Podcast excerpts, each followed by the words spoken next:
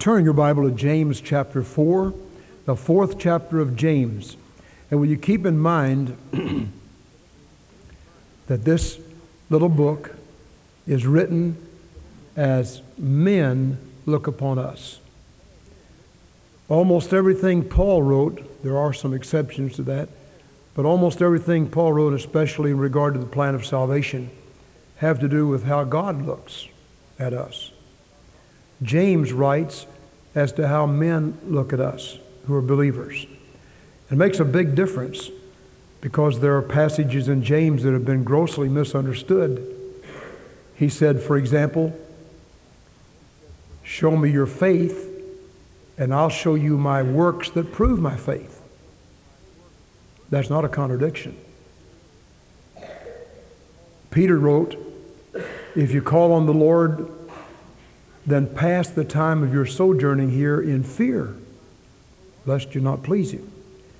And John said in First John two twenty-eight, my little children, these things write unto you, that ye not be ashamed before him at his coming. And so we need to be careful how God looks at us and how people look at us. All right, in James four, there are four questions that are maybe, or there are five questions that are of paramount importance. And I want to show them to you. Look in chapter four, verse one. From whence come wars and fightings among you? Number two, in verse four, know ye not that the friendship of the world is enmity with God?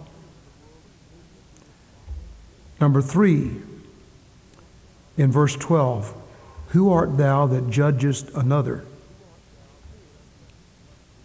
Number four, in verse fourteen, what is your life? Now these four questions, there is a fifth and we'll not mention it in this section tonight, but in these four questions is the heart of James chapter four. And we want to examine that for just a moment or two. He says, first of all, from where come wars and fightings among you.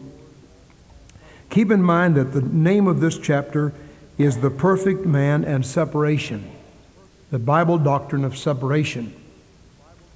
That's so important.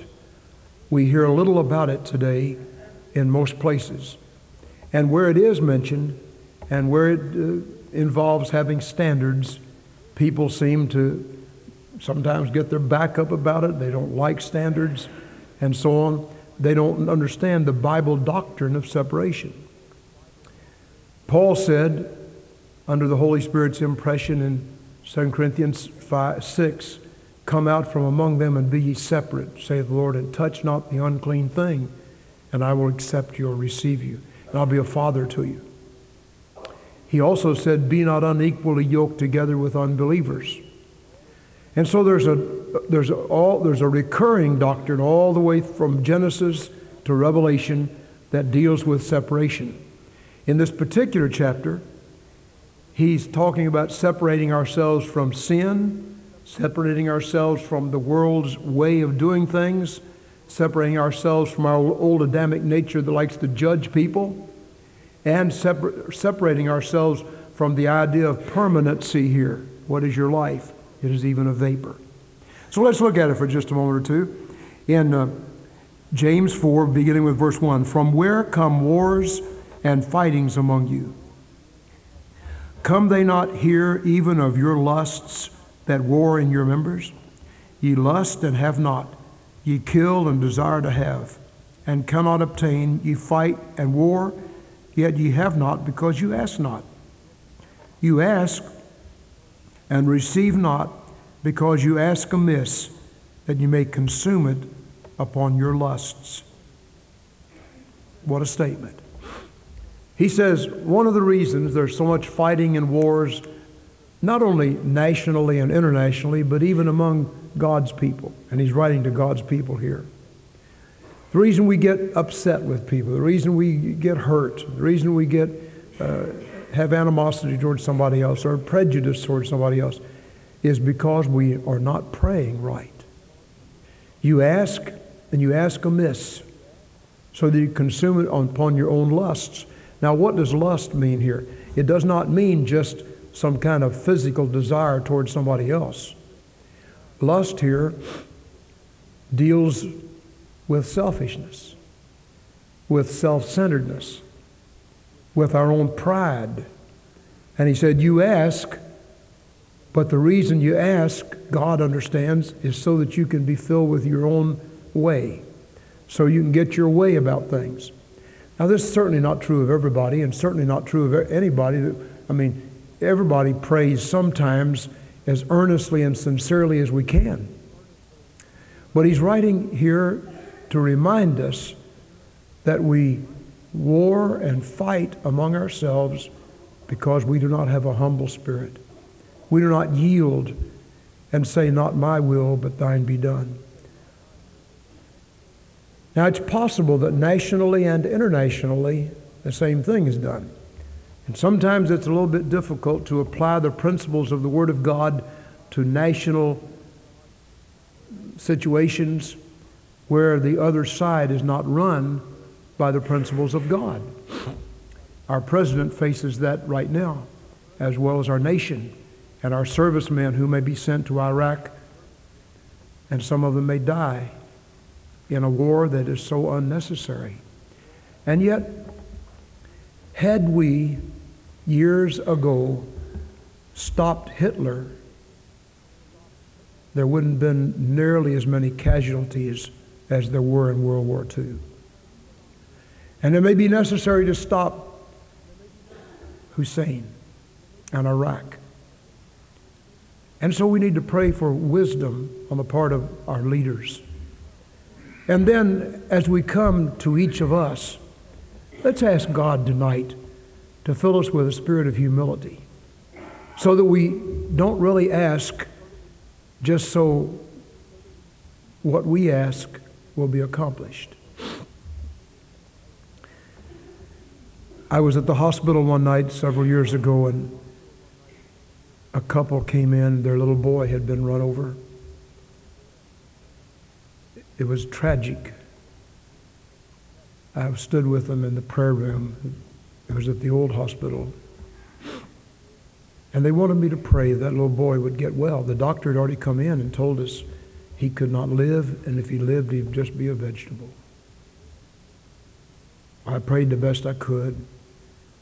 And then they called a, a, like a holiness preacher, Church of God or something like that, to come in, and he demanded in the name of Jesus that that little boy be well and be all right, and uh, asked for the faith on the part of the family to believe that. Well, here's what happened. The little boy lived. He was just a vegetable. The mother and daddy looked over him and looked after him as best they knew how. But at the end of four years, he died, and the mother and daddy divorced. It took all they had, and they didn't have enough. Sometimes our prayers need to be answered like God wants them rather than the way we want them.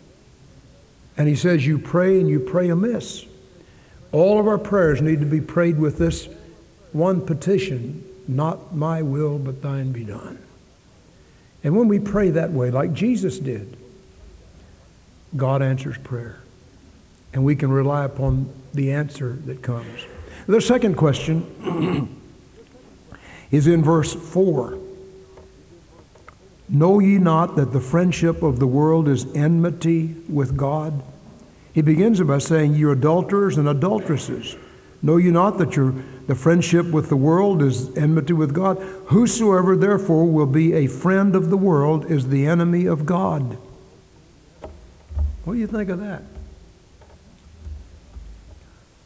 If you're not in a spiritual framework, you may say, well, I don't understand that verse. I thought we were supposed to be friends to the world. Notice carefully the language. Whosoever therefore will be a friend, what? Of the world. Not to the world, a friend of the world. You and I need to be friends to the world. What's the best thing you can do for a friend? Tell them about Jesus. Take a strong stand spiritually. Do your best to try to win them to Christ.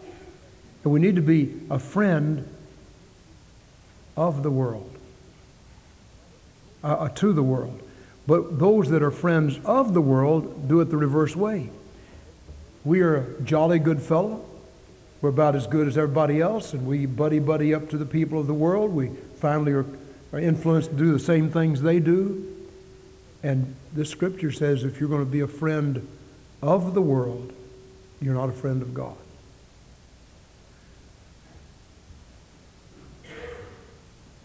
I'm going to ask the Holy Spirit to apply that to all of our hearts tonight. That's a hard saying. There's a difference in being a friend to the world and a friend of the world. This world does not count people friends who don't do the things they do, live the way they do. They think you're strange. They don't understand you. They don't understand why you're in church tonight on a rainy night like this. They don't understand that. They're out doing other things. But the best thing we can do is tomorrow night meet, and in the same kind of rain, take the gospel to people where there's a need. That's a friend to the world. You notice the difference.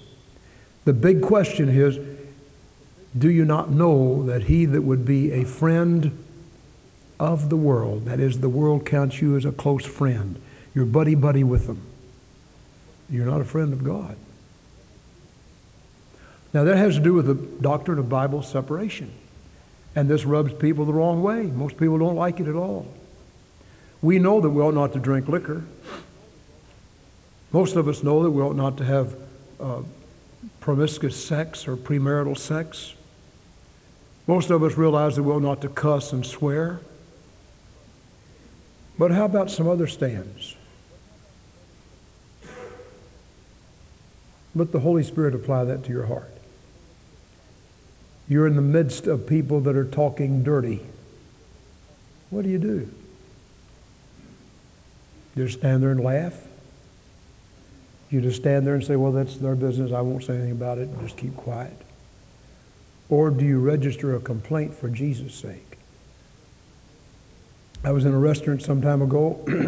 The people in the next booth were cursing and talking about Jesus, swearing, using his name in vain. And I just stood up, stood by them and smiled, had a tract in my hand. I said, uh, I, I see you know him. Well, they said, know who? I said, well, you've been talking about my best friend, Jesus. What? No, I didn't say Jesus. You've been talking about my best friend. And he said, who?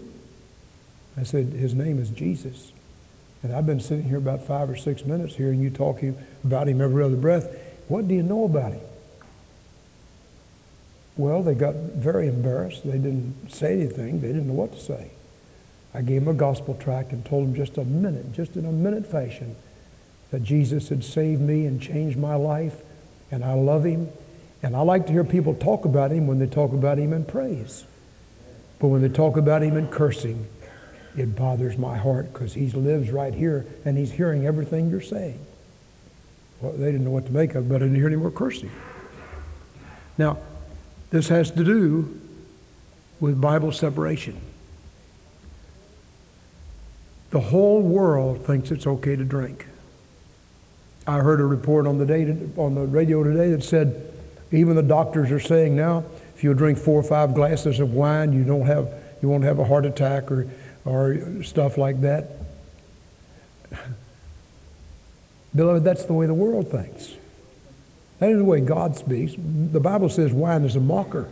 Strong drink is raging, and whosoever is deceived thereby is not wise.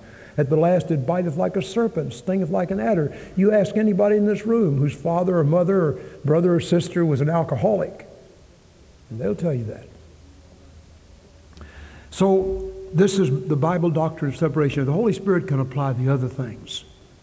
I don't believe God wants us to look like the world, walk like the world, talk like the world, smell like the world, or act like the world. Be different. Now you know the world and the flesh and the devil are three big enemies of a Christian. The world system continues to put out rot and trash, both on television, in movies, in magazines. What are you going to do about that? Come out from among them and be ye separate, saith the Lord. Touch not the unclean thing, and I will receive you. There's another question in this text. Look down in verse twelve. Who art thou? Well, let me, let me go to verse five. This is the third question. Do you think that the Scripture says in vain? And then he lists nine things that the Scripture says. Number one, in verse four, five, the spirit that dwelleth in us lusteth to envy. That is our own nature. Verse six, number two, but he giveth more grace, whereof he saith, God resisteth the proud, but giveth grace to the humble. Do you think the Scripture says that in vain? Number four, submit yourselves therefore to God. Number five, resist the devil and he will flee from you. Number six, draw near to God and he will draw near to you. Number seven, cleanse your hands, ye sinners, and purif- purify your hearts, ye double-minded. Number eight, be afflicted and mourn and weep. Let your laughter be turned to mourning and your joy to heaviness. And number ten, humble yourselves in the sight of God and he shall lift you up. Now those are nine or ten statements from the Word of God. And he says, do you think the Scripture says this in vain? Is it meaningless? Or do we need to govern our lives by what the Word of God says? Remember, he's talking to Christians. This is not a plan of salvation. You're not going to get to heaven because you're humble. Those that go to heaven will be humble. You're not going to go to heaven because you uh, purify your hearts and so on. But notice these, these statements. Did you not know that the spirit dwelleth in lust, and it lusteth to envy? We need to know ourselves. He giveth more grace. When you run into big, big problems, the bigger the problem, the bigger the grace. He'll take care of you. Did you not know that God resisteth the proud and giveth grace to the humble? Do you submit yourselves therefore to God? Do you resist the devil? And he will flee from you. Do you know that? Do you recognize it? Draw near to God and he will draw near to you. Cleanse your minds, ye sinners. Purify your hearts, ye double-minded. Be afflicted and mourn and weep. Let your laughter be turned to mourning and your joy to heaviness. Humble yourselves therefore in the sight of God and he will lift you up. The next prom- question is in verse twelve. Who art thou that judgest another? Now look at verse eleven. Speak not evil one of another, brethren. He that speaketh evil of his brother and judgeth his brother speaketh evil of the law and judgeth the law. But if thou judge the law, thou art not a doer of the law, but a judge. There is one lawgiver who is able to save and to destroy. Who art thou that judgest another? Now to judge another means to judge their motives. It doesn't mean to judge their actions. You can't help but seeing actions or hearing actions. If you hear somebody curse, you're not judging. If you say, I wish you would not do that, it's offensive to the Lord. Not just to me, but it's offensive to the Lord. They may not pay any attention to you, but you've taken a stand. You meet somebody that's a Christian, and they've gone to a place of ill repute. You're not judging if you say, I noticed that you went to such and such a place. I'd just like to encourage you to leave that off your schedule because that's offensive to God. We can look at each other's actions. I don't believe we ought to gossip about each other's actions. We can look at them, go directly to the person. Judgment comes in when we judge their motives. When we say, well, the only reason so-and-so gets up and sings is to be seen of people. Or the only reason he comes to church is to see who's there. Those are judgments that ought not to be. Brethren, these, ought, these things ought not to be. Those are judgings. And Jesus said, don't do that. And then the last problem.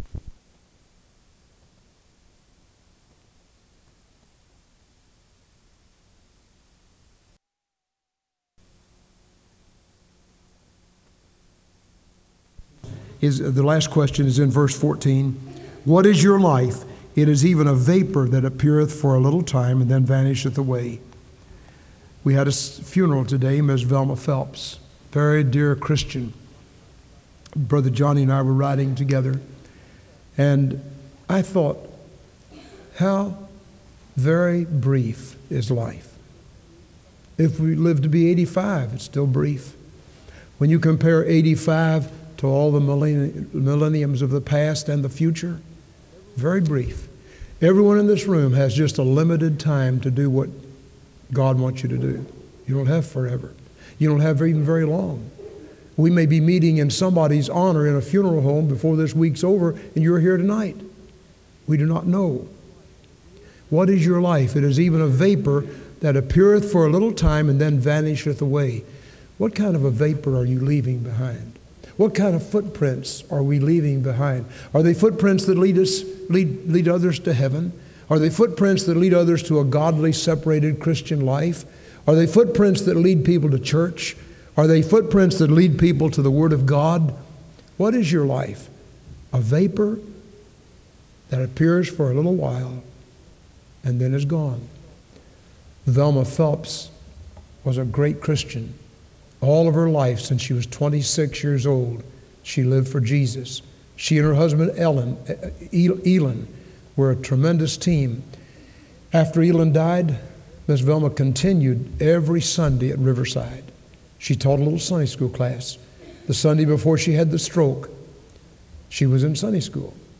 Had the stroke on Tuesday and never woke up until she got to heaven. Well, that's a wonderful, wonderful testimony. I met with her family and just asked them to tell me some things about her. And they told me all these godly things. And, and with tears, they said, We're, we want to follow in her footprints. And at that service today, I think there were three people who professed their faith in Christ. We want to go with God and serve Him. And another man came up after the service and said, he told me his name, and he said, pray for me. I need to do what Velma did. Well, what is your life? Young people, what is your life? Middle-aged people, young married people, older people, what is our life? It is here and then vanishes away. And we leave a vapor behind us, either a sweet-smelling vapor that goes before the throne of God, or one that militates against God. Let's pray. Our Father, we thank you for the Word of God. It's so precious and true and quick and sharp. Have thine own way in our lives and help us to follow the wonderful will of God in all our lives. In Jesus' name, amen.